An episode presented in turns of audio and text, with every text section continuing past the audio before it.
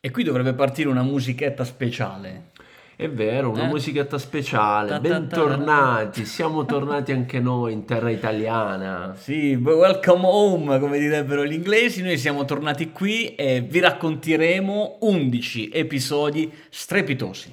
È vero, perché siamo uh, reduci da quella che è stata una bellissima fiera ad Amsterdam, Esatto. la AI and Big Data Expo. E quindi ci sentirete parlare in inglese. È vero, tanti tanti operatori del settore delle AI, delle innovazioni in generale, c'era anche cyber security, blockchain, IoT, 5G, insomma, davvero tante realtà europee per la maggior parte, ma anche internazionali. E allora, buon ascolto, qui è tutto in inglese, quindi puoi anche improve your English, Vai. right? Eh, noi ci stiamo work in progress. È un work in progress, È un work in progress.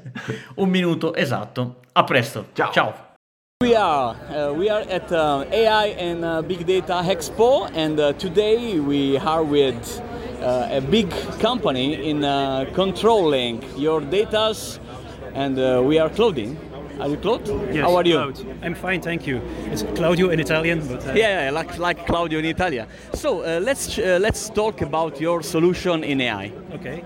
Well, uh, we are a Control, and we develop basically an industrial IoT platform for the industrial roller market.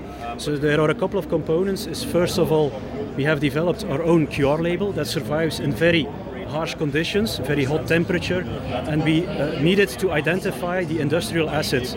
And then the second part is the one that measures all the data. Basically, we have developed our own rotating sensor that uh, measures uh, acceleration, deceleration, but also vibration. So when the rollers start to vibrate, we send out an alarm that you need to look.